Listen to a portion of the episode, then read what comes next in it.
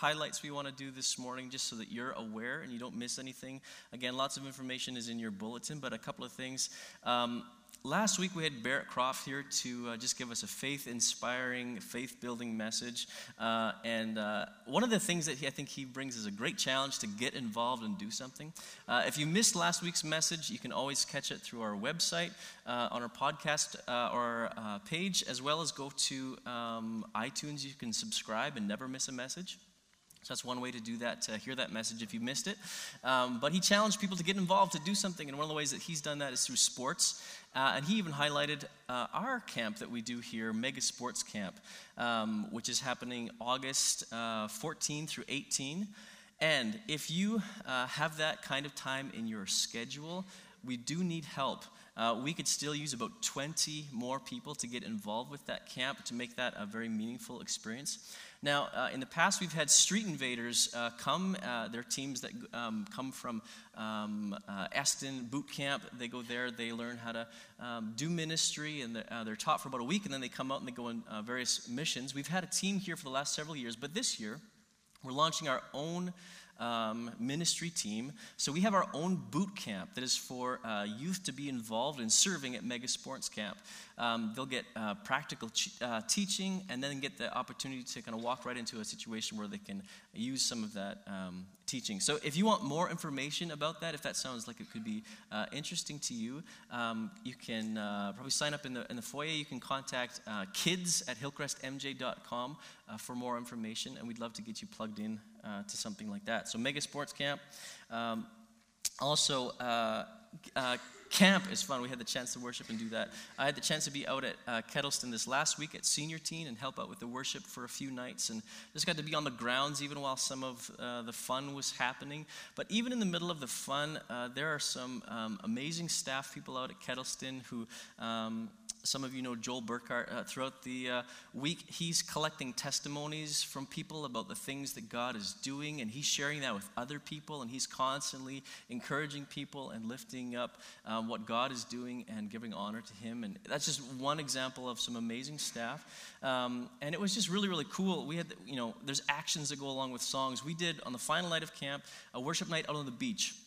Uh, we kind of gathered, and uh, there's no, you know, words when you're you know, out in the middle of the, the on the beach and looking at the sky and all of God's creation. But um, all of these senior teens, who very often is the group who are too cool for anything, this group of young people are doing actions in the most amazing way. And there's a song they sang, um, and it was about um, kind of looking at our lives much like Lazarus. Jesus called our name, and instead of just kind of, you know, Lazarus coming out of the tomb, kind of in his grave clothes. It was, he ran out of the grave. You know, he calls her name, we run out of the grave. And so these kids are on the beach all lined up, ready to worship, and we sang that part of the song. And they were like running around in circles on the beach just to celebrate and to embody what it is to experience uh, the deliverance of the Lord. So amazing things are happening. So keep that um, on your mind uh, even this week and continuing throughout this summer. The ministry of Kettleston Camp, pray for their staff, their volunteers, their workers, uh, for safety, for fun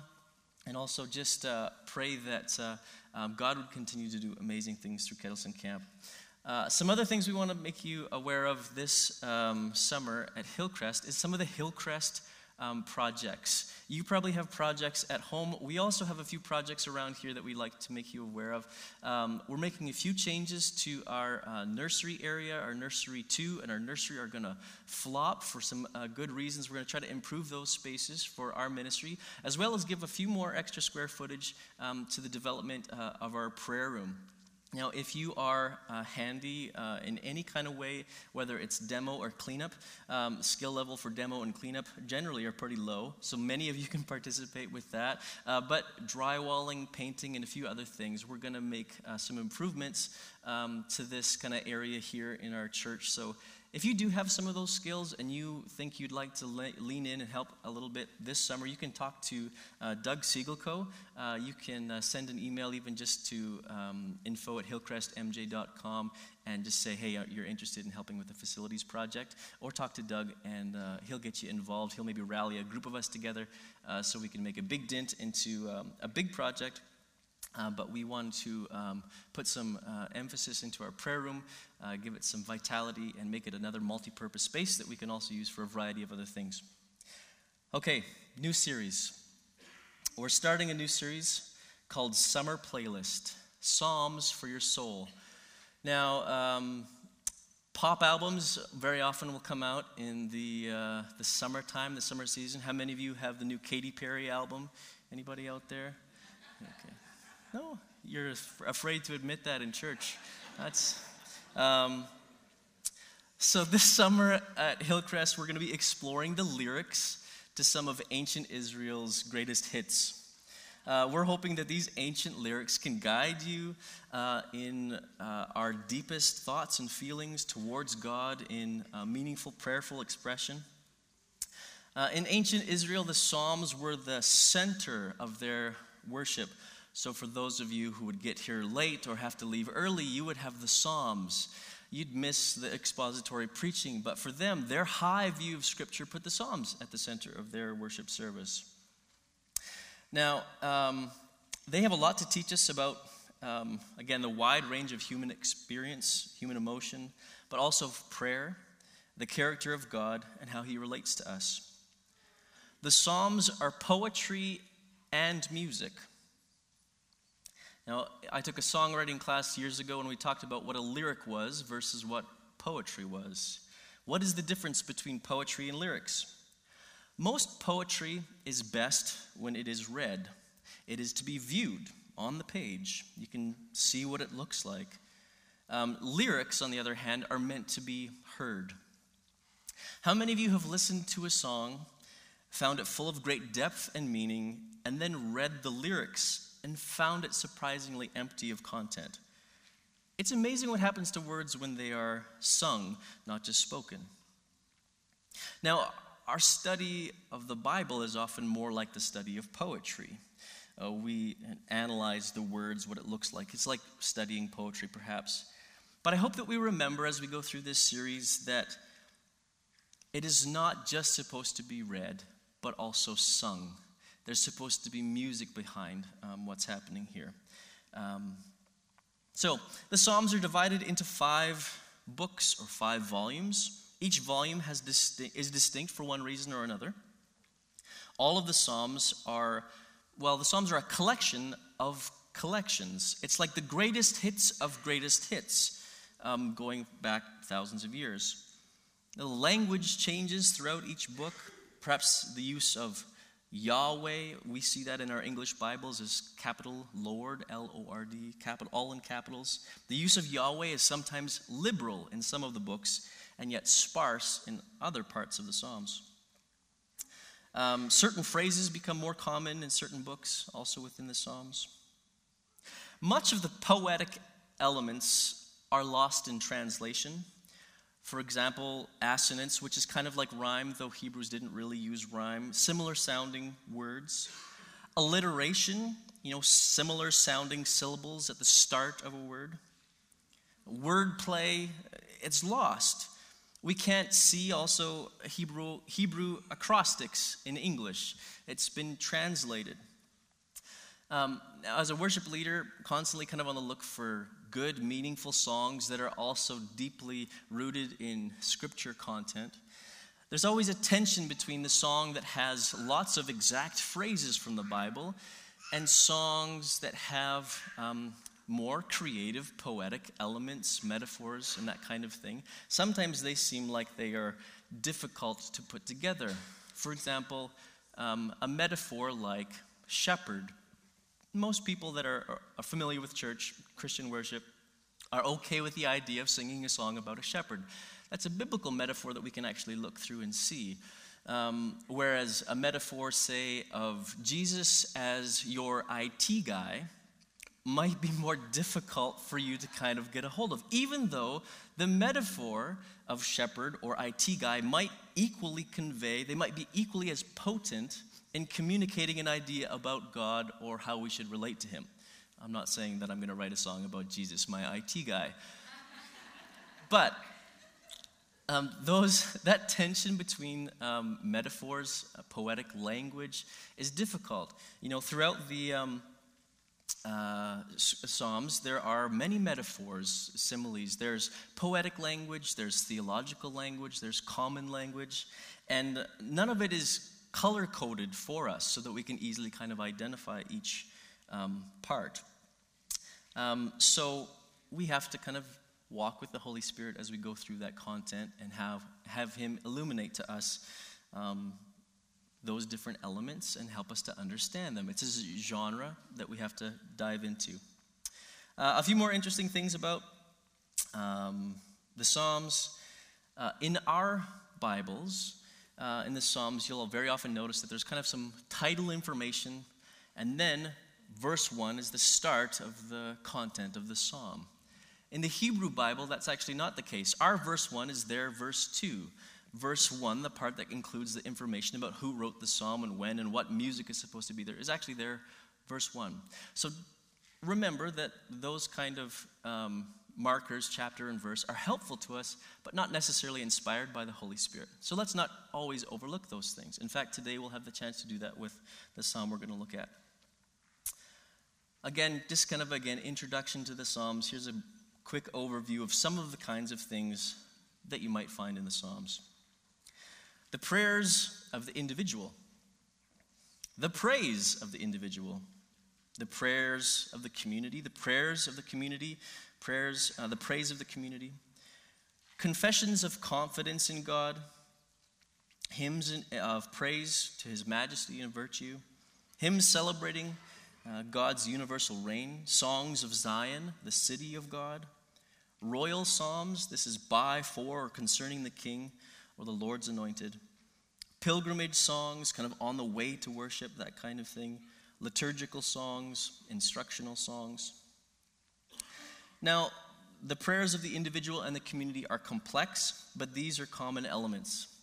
The address, you'll see things like, O Lord, my God, sovereign Lord. The appeal, arise, answer me, help, save me. Descriptions of distress, many are rising against me. Um, a complaint against God, why have you forsaken me? A petition, vindicate me, do something. Motivation for God to hear. For I take refuge in you for your name's sake, because of your unfailing love. An accusation, perhaps, against an enemy. There is no truth in their mouths. A call for redress, let them be put to shame. Claims of innocence. They hate me without cause. I walk in integrity. Perhaps confession of sin. I have sinned against you. I confess my iniquity. Profession of trust. You are a shield about me. A vow of praise. I will sing your might. My lips will praise you. Calls for praise to other people. Sing to the Lord. Motivations for praise. For you have delivered me, for the Lord hears the needy. Before we dive into today's psalm, uh, let's just pause for a moment and pray that our hearts would be open, our minds would be sharp to hear what He is saying to us. Father, we just again surrender this moment to you.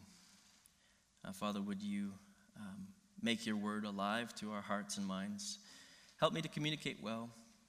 And uh, I pray for us all that we would have soft, tender, listening hearts to hear your voice as you speak to us. Okay, last year in the spring, we did a series called One Thing. And that series was about undoing the idea of balance as a worthwhile pursuit. Uh, for example, the tension between work and rest. Uh, and we said a more biblical approach actually is more like seasons, botanical growth that happens. Uh, and the seasons are very unbalanced. Uh, I mention that uh, today because in that season, we looked at winter, spring, summer, and fall, and the different um, passages of Scripture that kind of really lean into those ideas and what we can do with those things. So, for reference, you can go back and find that series and you can go through those different seasons. But this psalm showed up in winter, and this psalm has a very cold, wintry chill about it. There is no sadder prayer in all of the Psalms than Psalm 88. If you have a Bible, you're welcome to turn to Psalm 88 with me. Uh, you can use your, it's okay, Josh Chalmers is not here. You can use your phones to look at the Bible. For those of you who missed Josh, you should certainly go back and listen to his podcast as well. Um, there's a line, uh, Dave Matthews Band has been a favorite band of mine for uh, a long time. They have a song on one of their albums called Funny the Way It Is, and it kind of looks at various ways that the, the world is and how it's just interesting, bizarre, unique. One of the lines in the song is this Somebody's heart is broken, and it becomes your favorite song. Has that ever happened to you? It's peculiar how sometimes a very sad song can connect with us in the most deep way. I haven't heard many um, pop songs, you know, top 40, you know, successful songs that had lines in it like, everything's pretty normal right now, no drama, mischief, or tragedy here. or, um, we both love each other, just got back from the grocery store, or probably going to do some gardening in the evening but there's not quite enough tension somehow. You know, songs that would be a little bit bland, maybe. Maybe some of you would love that, but songs about very normal things. We're redecorating our living room. Um, but yeah, somebody's broken heart becomes your favorite song. Uh, I recently heard a song like this, not, not a very bland one, but one that evokes very deep emotion uh, by a Canadian singer songwriter, Joey Landreth. He has a song called Greenhouse. And uh, it's one of those haunting songs where you realize that the person singing is dead. Have you ever heard one of these songs? In the beginning of the song, you're rooting for the guy and his love. And then you realize as it progresses, it's too late. This is a song from the other side of the grave. And uh, it evokes deep emotions in you. It stirs kind of things up in you. It makes you think differently about your life. You know, you hug your family like tighter and a little bit longer every time you hear a song like that. It's masterfully written, I think. It makes you look at life differently.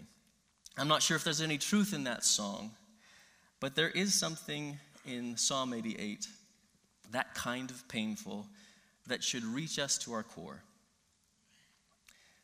So we're going to read it together. We'll kind of go slowly, and you can chew on it, meditate on it, think about it as it goes by. Then I'd like to take you just to a, a moment in history, uh, Israel's history, to hopefully shed some light on um, perhaps this psalm. Some of the lines will become more alive after you perhaps read them.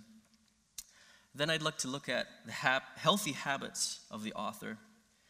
And then, uh, because it might make you uncomfortable, I'd like to help you wrestle with embracing its crushing blow. So here it is Psalm 88. I'm going to start in the Hebrew verse 1. So this is the title information. Again, depending on your translation, it might be said slightly different. A song, a psalm of the sons of Korah, for the director of music, according to Mahalath Leannoth, a maskil of Heman the Ezrahite. This is verse 1 in our Bibles. Lord, you are the God who saves me. Day and night, I cry out to you. My, may my prayer come before you. Turn your ear to my cry. I am overwhelmed with troubles. My life draws near to death. I am counted among those who go down to the pit. I'm like one without strength. I am set apart with the dead, like the slain who lie in the grave, whom you remember no more, who are cut off from your care. You have put me in the lowest pit, in the darkest depths. Your wrath lies heavily on me. You have overwhelmed me with all your waves. You have taken me from my closest friends and have made me repulsive to them. I am confined and cannot escape. My eyes are dim with grief. I call to you, Lord, every day. I spread out my hands to you. Do you show your wonders to the dead? Do their spirits rise up and praise you? Is your love declared in the grave? Your faithfulness in destruction? Are your wonders known in the places of darkness, or your righteous deeds in the land of oblivion? But I cry to you for help, Lord. In the morning, my prayer comes before you. Why, Lord, do you reject me and hide your face from me? From my youth, I have suffered and been close to death. I have borne your terrors and am in despair. Your wrath has swept over me, your terrors have destroyed me. All day long, they surround me like a flood. They have completely engulfed me. You have taken from me friend and neighbor. Darkness is my closest friend. I'm not sure where exactly it comes from, how it was started, or how popular it's been over many years, but do you know people who talk about a life verse? Maybe it's a verse that kind of showed up at their uh, baptism or at a significant point in their life. They talk about a life verse. Very rarely does it come from Psalm 88. You know what I'm kind of saying? It's hard, isn't it? It's not fun. You know, some of you will be thinking they should have done a different message for this because there's kids here. Right? Shouldn't we shelter them from this kind of a part of the Bible, you know? Let's look at some background. Uh, the sons of Korah are mentioned again in the kind of Hebrew verse 1 in our pre verse 1 section of the psalm. The sons of Korah. Who was Korah? Who were the sons of Korah? Uh, we're going to look at another part of the scripture here in a second. Um, Numbers chapter 16. If you'd like to flip there, you're welcome to. So, history after Moses led the people of Israel out of Egypt, uh, as they're on their way to kind of the promised land, getting their new nation set up, um, some of the parameters had to do with uh, who was going to do what. Now, um, one of the sons of Israel, Levi, and those who kind of his descendants, the Levites, um, they had certain jobs to do within the new nation. Uh, Levi had three sons Gershon, Merari, and Kohath. You know, the Merarites managed the transport of the frames of the tabernacle. Uh, this, uh, you know, sons of Aaron, they were able to serve as the priests. And the Kohathites, they were in charge of the care of the sanctuary, care of the ark, the table, the lampstand, the altars. They were not allowed to touch these items or use carts to move them, so they had to go about it in a very specific way. Uh, in early in the uh, book of Numbers, in chapter 4, verse 15, you kind of realize that many of the uh, Kohathites began to disdain this task and to covet the role of the priests. They kind of wanted a different job. Now, Korah was a grandson of, the, you know, of Kohath, this, from the Kohathites. Korah and a few other instigators, along with 250 other men, in pride, challenged the right of Moses and Aaron to the priesthood. This is in Numbers chapter 16. So we're going to uh, go there. They were essentially asking the question who has the right to be our true leader? Who has the right to be our priest? Is it Aaron? Is it Moses? This is number 16, verse 28. Moses said, after this kind of confrontation began to happen, Moses said, This is how you will know that the Lord has sent me to do all of these things and that it was not my idea. If these men die, you know, these instigators, if these men die a natural death and suffer the fate of all mankind, then the Lord has not sent me. But if the Lord brings about something totally new, and the earth opens its mouth and swallows them with everything that belongs to them, and they go down alive the, into the realm of the dead, then you will know that these men have treated the Lord with contempt. As you read on, as soon as he finished saying all this, the ground under them split apart, and the earth opened its mouth and swallowed them and their households and all those associated with Korah, together with their possessions. They went down alive into the realm of the dead with everything they owned. The earth closed over them, and they perished and were gone from the community. At their cries, all the Israelites around them fled, shouting, The earth is going to swallow us too. Again, I don't know anyone who has those as their life verse. Even in a story like that, which seems devastating, there is God's grace. Everyone that was associated with Korah, his whole household, all that he be- belonged to him, went down into the earth. And yet, we still have the sons of Korah. Now, these, his actual sons, whether they were too young to understand their father's sin, and so God gave them grace, or whether they perhaps were old enough to really understand what was happening, but had actually distanced themselves from their father who was living out in this sinful way, uh, and God had grace on them. We, we don't know that one way or the other. Um, but God had grace for them, and these sons of Korah um, were allowed to continue in the nation of Israel. In fact, seven generations later, someone from the line of Korah that you might know is Samuel, as in book of Samuel, first book of Samuel, second book of Samuel. Samuel, who anointed David as King Samuel, was from the line of Korah.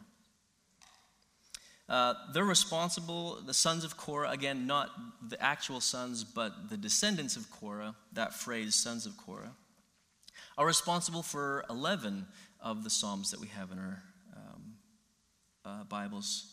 Um, some are very famous, as the deer pants for the water, that's sons of Korah.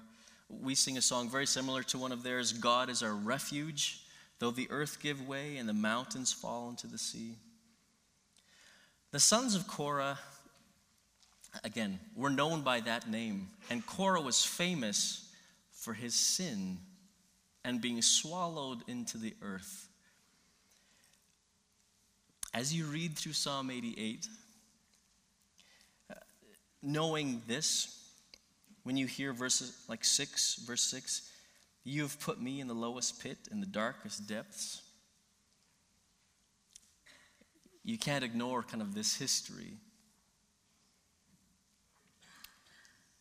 Uh, even earlier in the chapter, um, Moses says, you know, basically, everyone get away, stay away from all of these instigators, move away, stand far back, don't associate with them.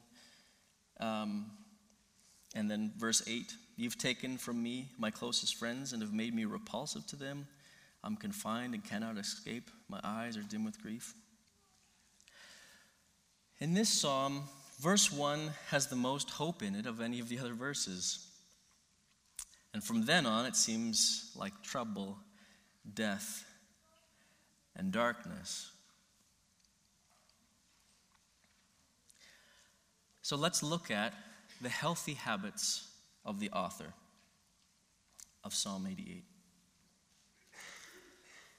The author prays. He prays morning and night. He prays right to the end. He prays though he has no strength. He prays though he is alone. He prays though he doesn't have an answer from God. The author prays. And so do we need to pray. Pray all the way to the end. Pray if it seems like all hope is lost. Pray when you have no strength. Pray if you feel forgotten. Pray when you feel like even God doesn't care for you. Pray when you are abandoned by friends and family. Pray in your grief. Pray when it all seems dim. Pray when you're depressed. Pray right to the end. And don't just pray, cry and cry out. another healthy habit of the author. He sees the sovereign hand of the Lord. He doesn't give credit to his circumstances, but instead accepts that the Lord is the one who will save him and that the Lord is the one who has put him in the pit. Nothing has swept over him that was not the Lord's will. He accepts that if he is destroyed, it is because the Lord willed it. If he is alienated and alone, it is by the Lord's will. Though the circumstances we find ourselves in arise out of our own sin, the sin of others, even people close to us, and also from the evil in the world, we can know that God still rules. And that his mighty power to rescue us is also that same power enough to help us face the things that we're in, face the darkness. The third healthy habit though he sees the Lord as sovereign, he still appeals to him. He trusts in a sovereign Lord, knows that what the Lord wills, the Lord wills, but he appeals to him for change, for relief, for meaning, for purpose, for victory. Trusting in a sovereign God is not to leave everything to fate, to become passive, apathetic, or a victim. When every option is taken from us, when we have no other move to make, when we are powerless, we will always have prayer.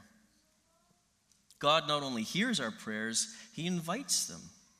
He places His Spirit inside us to bring it bubbling to the surface. No tool that we have in our possession is more powerful than prayer.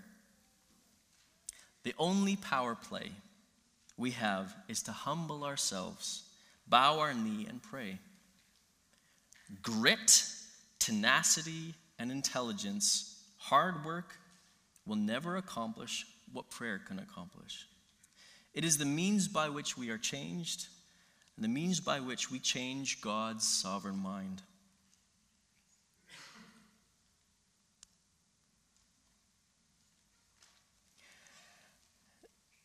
Now, this psalm ends with no relief.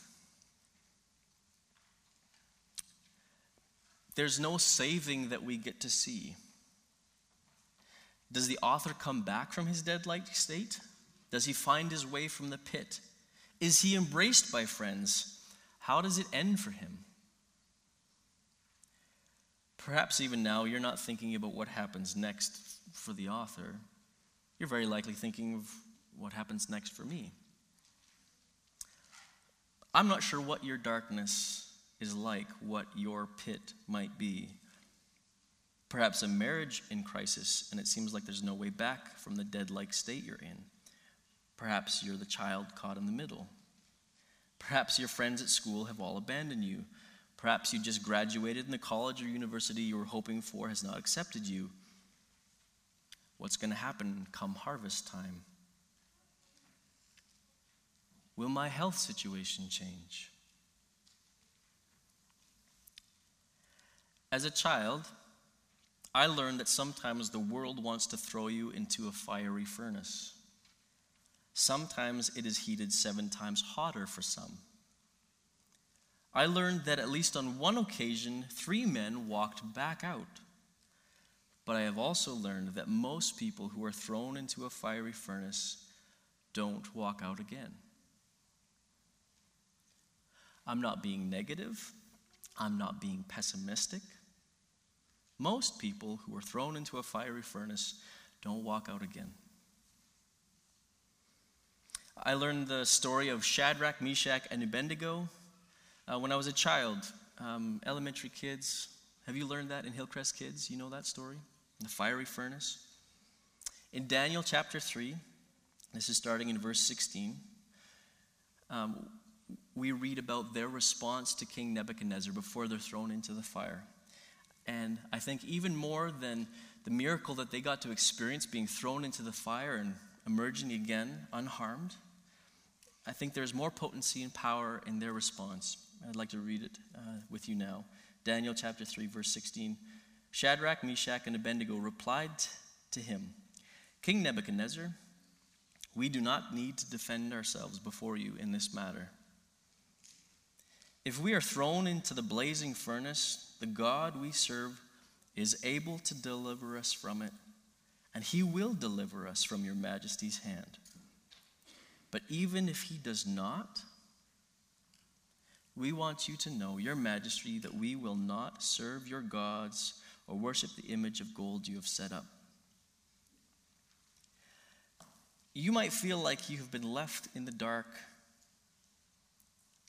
in that darkness, in that pit, you need to say to the enemy, who is hoping that you're going to instead bow to all of uh, the ways in his world.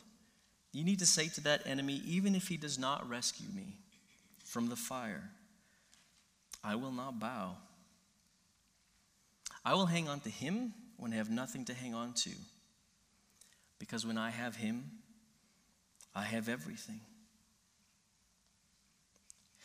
Some even in verse 17 of Daniel, if we are thrown into the blazing furnace, the God we, serve is able to deliver us from it, and he will deliver us from your majesty's hand. Uh, some people would even push hard on that, you know, and he will deliver us. See, they expected that they were going to walk out of that furnace. I don't know if that's truly what it means. He says he's able to deliver us from it, and he will deliver us from your majesty's hand. I'm not sure what that deliverance looked like for them, how, what they expected. I mentioned earlier that many psalms include an appeal. The author in this psalm asked questions as his appeal. He was trying to leverage something against God, appeal to his motivations. Do you show your wonders to the dead? Do their spirits rise up to praise you? Is your love declared in the grave, your faithfulness in destruction? Are your wonders known in the place of darkness, or your righteous deeds in the land of oblivion? The author believed the answer to these rhetorical, maybe genuine questions was no. That God should save him, bring him back from death and darkness so that he could experience the wonders of God, rise up to praise him, declare the love and faithfulness of God in the light of day, to all those who surround him? But I believe the answer to these questions isn't no, it's yes. How? All of humanity is lost in their sinfulness as though dead. But we can be made alive in Christ. Because of the work of Jesus on the cross, we can have eternal life. He does show his wonders to the dead. He makes what is dead come to life. And whether by our victorious lives or by our humble death, our spirits can rise to give him praise. No matter what end we are destined for in this life, it is not the end. When we are in the dark asking what happens next, we can answer eternal, abundant life in the presence of God Almighty, who is the lover of my soul. What happens next?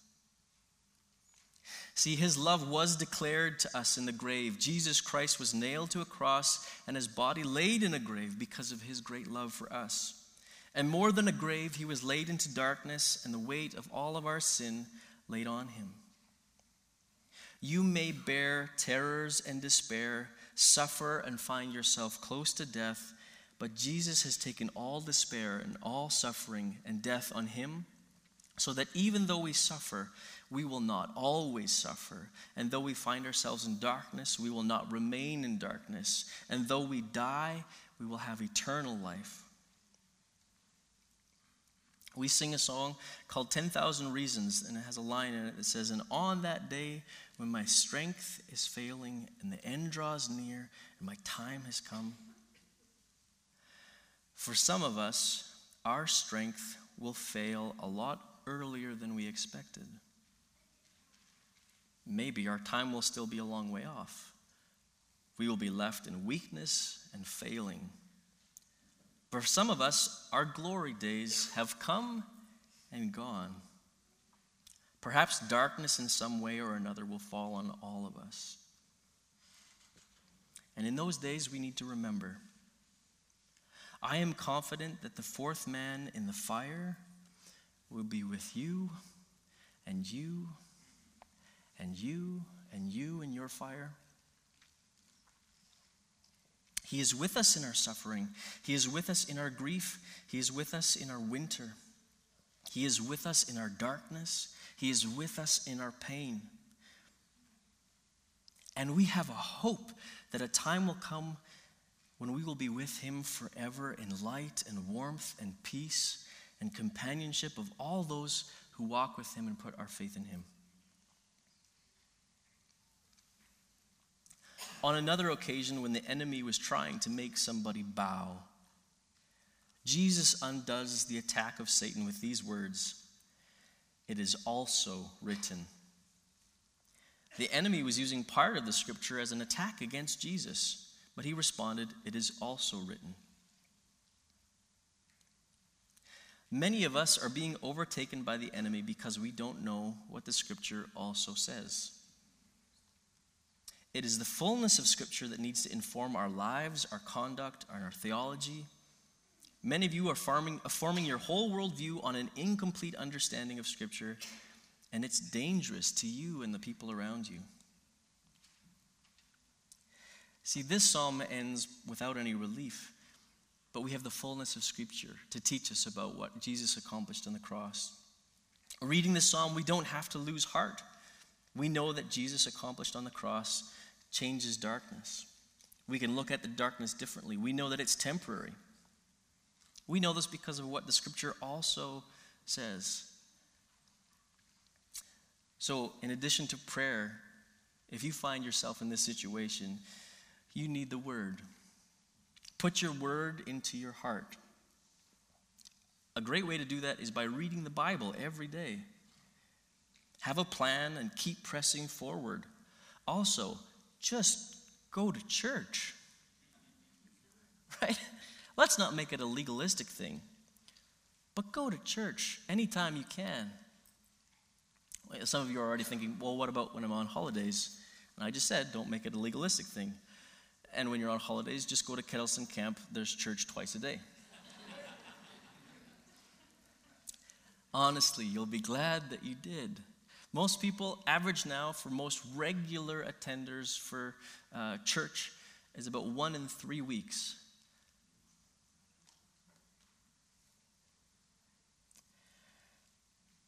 Put the Word of God in your heart. Um, this summer, why not the Psalms? Make it your summer playlist. Uh, I'll invite the worship team to come back and I'll just make a few more comments. What happens next for you? Many of you are not in a pit, really suffering or feeling close to death. Perhaps you are in most danger of losing your way if you ever find yourself there. So be extra careful. Use the Psalms this summer to prepare your heart and mind for the wide variety of experiences you might find yourself in. It will teach you to have a radical faith and a resilient life. Most of you who are quite comfortable will forget this message quickly. My challenge is to you take it seriously. Now, some of you are in a pit. You feel overtaken, overwhelmed there are many great resources out there, but maybe that's even overwhelming. Can I recommend one resource to you? Uh, Tim Keller wrote a book called Walking with God Through Pain and Suffering. Uh, I read it during the season where my parents were both uh, sick with cancer and then passed away, uh, and I found it very helpful. Uh, it's multidimensional. It approaches things from uh, theological perspectives, biblical perspectives, even um, philosophical perspectives, but perhaps most meaningful throughout the book are sprinkled real, true stories of people who are walking through very difficult circumstances. They're walking through pain and suffering, but walking with God. I found it very encouraging. For those of you who feel alone, like the psalmist felt alone, it is simply not the case in your situation because we're here. Hillcrest is here. Not just the staff or the volunteers or elders. Our church isn't great because of staff and programs. Hillcrest is a fantastic place because we do life together. We're not perfect. We all have a sinful, selfish person inside. Um, but we are also the saints, and we are here to encourage and build each other up, to bear with one another when in our burdens. Uh, if you need to talk with somebody, don't make the mistake that the enemy is hoping you'll make and stay disconnected. Talk to somebody, pray with somebody. Don't stay alone. You can even send a prayer request to prayer at hillcrestmj.com. This psalmist prayed and prayed day and night. He prayed, and we'd like to also pray with you even now. Um, again, whatever it is this morning, we'd like to pray with you. We always make that available at the end of our service, and we're going to do that this morning as well. The worship team is going to lead us in one more song, and if you need to talk to somebody, if you need to pray with somebody, please do that. As the worship team finishes that song, our prayer teams will be available, and I'd be happy to pray with you. If you feel like you can identify with this author, uh, I'd love to pray with you. So let me just wrap up by uh, saying a prayer, and I'll give things back to the worship team. Father in heaven, thank you for your word. Um, Thank you that in you we have the resources to face anything. Thank you that when we have you, we have everything we need. And uh, Father, I hope that uh, Hillcrest continues to be a place um, that tells both of the stories of uh, the faithful people who are thrown into a fiery furnace, who are uh, rescued, and also of those who are faithful though they are not and that we would be able to teach um, the many generations coming um, that it is not just this life that we are trying to rescue and save, but that we are to be brought into an eternal life with you. That the next big, next step for all of us, what happens next, is an eternal life with you. In your name we pray. Amen.